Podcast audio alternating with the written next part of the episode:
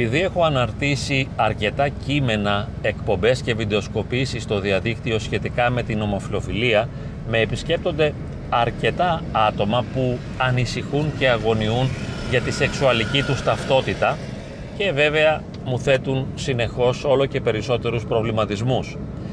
Έχω υποστηρίξει ότι ομοφυλόφιλος δεν είναι αυτός που φοβάται πως είναι, διότι πολύ συχνά πρόκειται για μια έμονη ψυχαναγκαστική ιδέα το να φοβάμαι μήπως είμαι ομοφυλόφιλος, όπως επίσης δεν σημαίνει ότι είμαι ομοφυλόφιλος το γεγονός ότι ένιωσα κάποια στιγμή, ιδιαίτερα στην παιδική, στην εφηβική ηλικία, μια σεξουαλική έλξη για ένα άτομο του ίδιου φύλου ή ότι είχα μια σεξουαλική εμπειρία, μια σεξουαλική ή ερωτική περίπτυξη με ένα άτομο του ίδιου φύλου σε νεανική ηλικία. Δεν σημαίνουν αυτά ότι είμαι ομοφυλόφιλος. Έχω υποστηρίξει ότι ο ομοφυλόφιλος είναι αυτός ο οποίος ερωτεύεται πάντοτε και προτιμά από μικρός άτομα του ίδιου φύλου. Είναι λίγο διαφορετικό από το να έχω μία εμπειρία στην παιδική, στην εφηβική ηλικία ή στην πρώτη νιώτη ή οποτεδήποτε, να έχω μία εμπειρία με ένα άτομο του ίδιου φύλου, σεξουαλικής υφής, οποιαδήποτε, και να ερωτεύομαι και να αγαπώ άτομα του ίδιου φύλου και αυτό να συμβαίνει κατ' επανάληψη. Βέβαια, οπωσδήποτε η τοποθέτησή μου αυτή εξαρτάται από την εκκλησιαστική κοσμοθεωρητική αντίληψη, όπου εκεί το να είσαι ομοφυλόφιλος και το να ασκείς την ομοφυλοφιλία δεν είναι κάτι ουδέτερο. Εάν σκεφτούμε επιστημονικά και όχι αξιακά, εάν δηλαδή δεν υιοθετήσουμε κριτήρια ηθικής ή πνευματικής ζωής, αλλά αντιμετωπίσουμε την σεξουαλική μας κλίση με έναν καθαρά επιστημονικό τρόπο, τότε είναι εντελώς αδιάφορο εάν θα είμαστε με άτομα του ίδιου φύλου ή του άλλου φύλου. Ένας επιστήμονας, ένας ειδικός ψυχικής υγείας, ως επιστήμονας και μόνο, απλά διαπιστώνει ποια είναι η κλίση σου, η προτίμησή σου και σου λέει κάνε αυτό που βγαίνει από μέσα σου. Δεν σε καθοδηγεί, ούτε έχει κάποια μέριμνα για να σε προσανατολίσει προς την ετεροφιλοφιλία ή προς την ομοφιλοφιλία. Δεν έχει δηλαδή σημασία με ποιον τρόπο θα ζήσεις τη σεξουαλικότητά σου σε ένα επίπεδο, σε μια κοσμοαντίληψη επιστημονικού τύπου. Επειδή όμως στην Εκκλησία υπάρχουν ηθικές αξίες και έχει σημασία κάποιος να είναι προσανατολισμένος ετεροφιλοφιλικά ώστε να έρθει σε γάμο με ένα πρόσωπο του άλλου φύλου, να συνάψει γάμο και να κάνει οικογένεια και παιδιά, επειδή αυτό θεωρείται πάρα πολύ σημαντικό στην εκκλησιαστική ζωή. Γι' αυτό το λόγο προσωπικά θα προτιμούσα ένας νέος που προβληματίζεται σχετικά με την σεξουαλική του κλίση να προτιμήσει να κατευθυνθεί προς την ετεροφιλοφιλία. Αυτό, όπως είπαμε, δεν είναι μια επιστημονική στάση, αλλά είναι μια κοσμοθεωρητική τοποθέτηση. Αφορά τον τρόπο που βαθύτερα κανείς βλέπει τις ανθρώπινες συμπεριφορές. Προϋποθέτει δηλαδή ένα αξιακό σύστημα.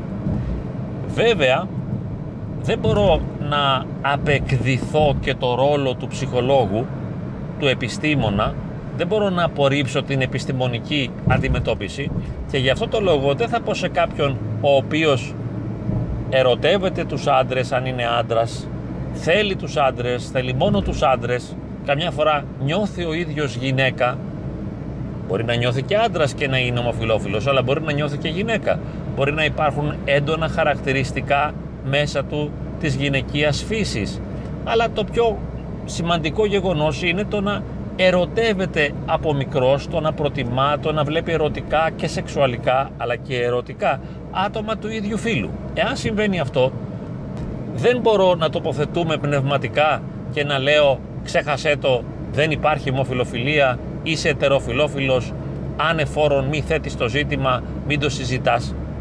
Είσαι ελεύθερος ως πρόσωπο να κάνεις αυτό που νομίζεις, είτε να ζήσεις δηλαδή σε εγκράτεια ή αν εσύ το επιλέξεις να ζήσεις τη σεξουαλικότητά σου ομοφιλοφιλικά, αλλά κατά την προσωπική μου γνώμη σε συμφέρει να το κάνεις αυτό εάν δεν έχεις άλλη δυνατότητα. Δηλαδή, εάν δεν μπορώ παρά να ζω τη σεξουαλικότητά μου ομοφιλοφιλικά και δεν μπορώ ούτε να εγκρατεύομαι με τη βοήθεια και τη χάρη του Θεού, δεν έχω αυτή τη δυνατότητα, δεν μπορώ να αξιοποιήσω τη χάρη του Θεού με τέτοιο τρόπο ώστε να ζήσω την εγκράτεια και θέλω να ζήσω την σεξουαλικότητά μου ομοφιλοφιλικά, διότι αυτή είναι η μόνη μου δυνατότητα, δεν μπορώ να κάνω αλλιώς. Ωραία, τότε ζήσε την ομοφιλοφιλικά και μπορώ και να σε υποστηρίξω ως ψυχολόγος ώστε να ζεις αυτή την σεξουαλικότητα την ομοφιλοφιλική χωρίς να τραυματίζεσαι και να διαλύεσαι και να καταθλίβεσαι και να υποφέρεις, αποενοχοποιώντας τον εαυτό σου, να αποενοχοποιηθείς ώστε ελεύθερα να ζεις τη σεξουαλικότητα με τον τρόπο που σου ταιριάζει και σου αρμόζει. Αλλά εάν θέλεις να ζήσεις την εγκράτεια και μπορείς, και αυτό γίνεται μόνο με τη δύναμη και τη χάρη του Θεού, με κοινωνία δηλαδή και ενότητα με τον Θεό, γιατί ο έρωτας, ο ανθρώπινος, νικάται με το θείο έρωτα και αν μπορείς να τον ενεργοποιήσεις το θείο έρωτα, τότε ελευθερώνεσαι από την σεξουαλικότητα. Αυτό είναι μια ιδανική κατάσταση, αλλά εάν έχεις τη δυνατότητα ως άνθρωπος να συνάψεις και να ζήσεις ετεροφιλοφιλική ερωτική και σεξουαλική σχέση, αυτό είναι προτιμότερο, να αξιοποιηθεί αυτή η δυνατότητα, διότι συναντώ πολλούς ανθρώπους οι οποίοι προβληματίζονται. Είμαι αυτό ή εκείνο, να κάνω αυτό ή το άλλο, ποιον δρόμο να ακολουθήσω, τον ομοφιλοφιλικό ή τον ετεροφιλοφιλικό. Έχουν οι άνθρωποι ένα προβληματισμό και απευθύνονται σε μένα για να τους βοηθήσω. Λέω λοιπόν τώρα από ένα βίντεο, παρότι ποτέ ένα βίντεο και μια ομιλία δεν μπορεί να αντικαταστήσει μια προσωπική επικοινωνία, όμως μιλώντας γενικά πάλι θα έλεγα ότι εάν νιώθεις ερωτισμό προς τις γυναίκες, έστω και προς τις γυναίκες, αξιοποίησε αυτή τη δυνατότητα. Βέβαια δεν θα έλεγα με μια ευκολία να συνάψεις μια μόνιμη σχέση και να μπεις στο γάμο γρήγορα μέσα σε λίγους μήνες επειδή ενθουσιάστηκες από μια γυναίκα, αν είσαι άντρας, και προβληματίζεσαι για την ομοφιλοφιλική σου διάθεση, επειδή δηλαδή είδες ερωτικά μια γυναίκα, μέσα σε λίγους μήνες να προχωρήσεις στο γάμο. Δεν θα το έλεγα έτσι, αλλά να συνάψεις τη σχέση με τη γυναίκα, να επιτρέψεις στον εαυτό σου να ενεργοποιήσει τις ετεροφιλοφιλικές σεξουαλικές δυνατότητες που υπάρχουν μέσα σου και αν αυτές αξιοποιηθούν και αν πάει καλά η σχέση και περάσει καιρός, και στην περίπτωση αυτή όταν λέω καιρό εννοώ 1, 2, 3, 4, 5 χρόνια, και νιώσεις ότι εκεί βρίσκεσαι, ζεις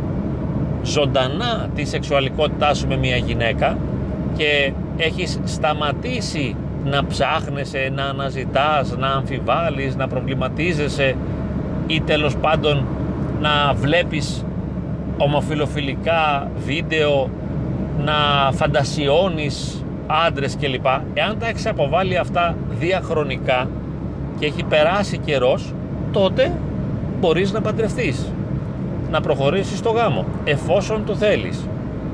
Εάν δεν το θέλεις, μην το κάνεις, διότι τίποτα δεν καταργεί τη δική σου ελευθερία. Κανείς δεν μπορεί να επιλέξει για σένα.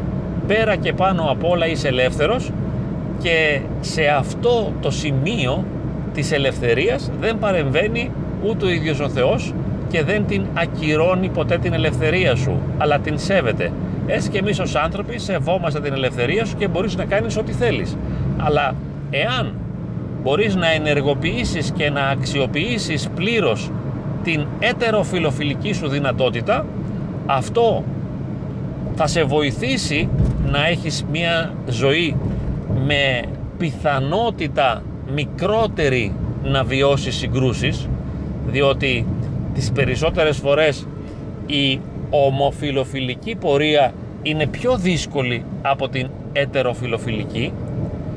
Μπορείς να διευκολύνεις λίγο τον εαυτό σου, έστω και σε ένα κοινωνικό επίπεδο δηλαδή, καθώς καταξιώνεσαι μέσα από την ετεροφιλοφιλική σχέση κοινωνικά, τουλάχιστον στο περιβάλλον που ζούμε εδώ στην Ελλάδα.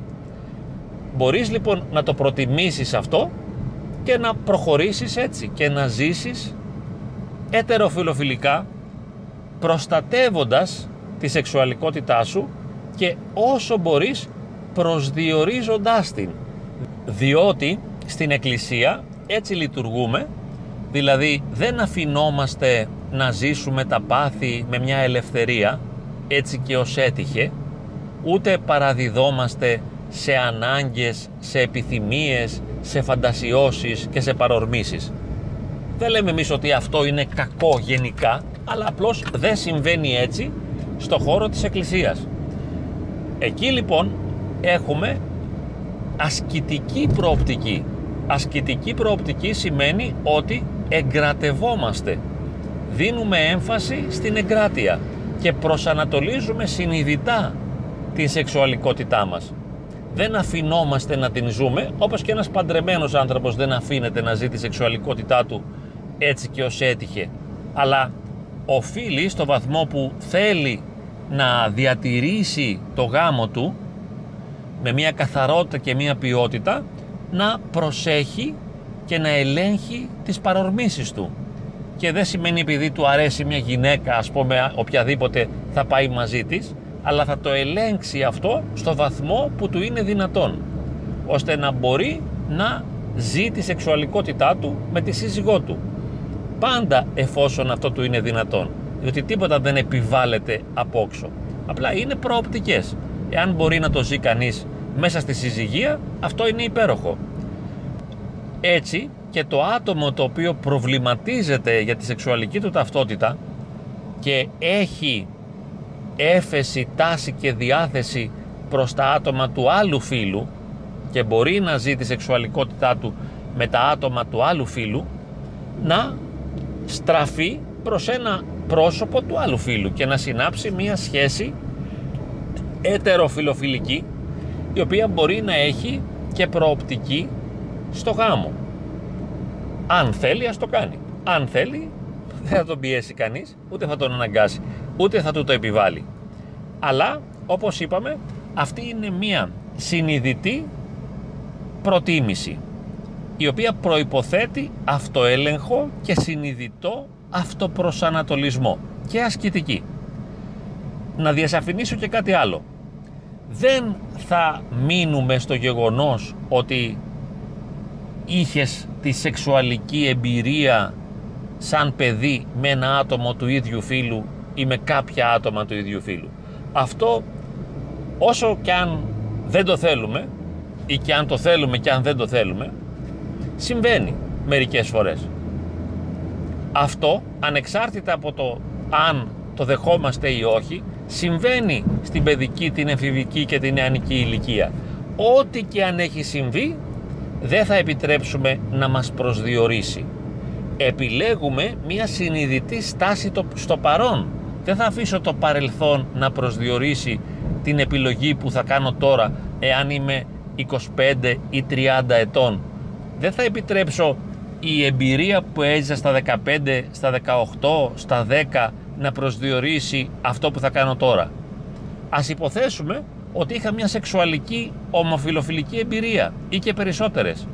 Άστο, παράτατο, ξέχασέ το. Δεν είναι ένα απόλυτο μέγεθος. Δεν μας προσδιορίζει αυτό. Είμαστε ελεύθερα όντα.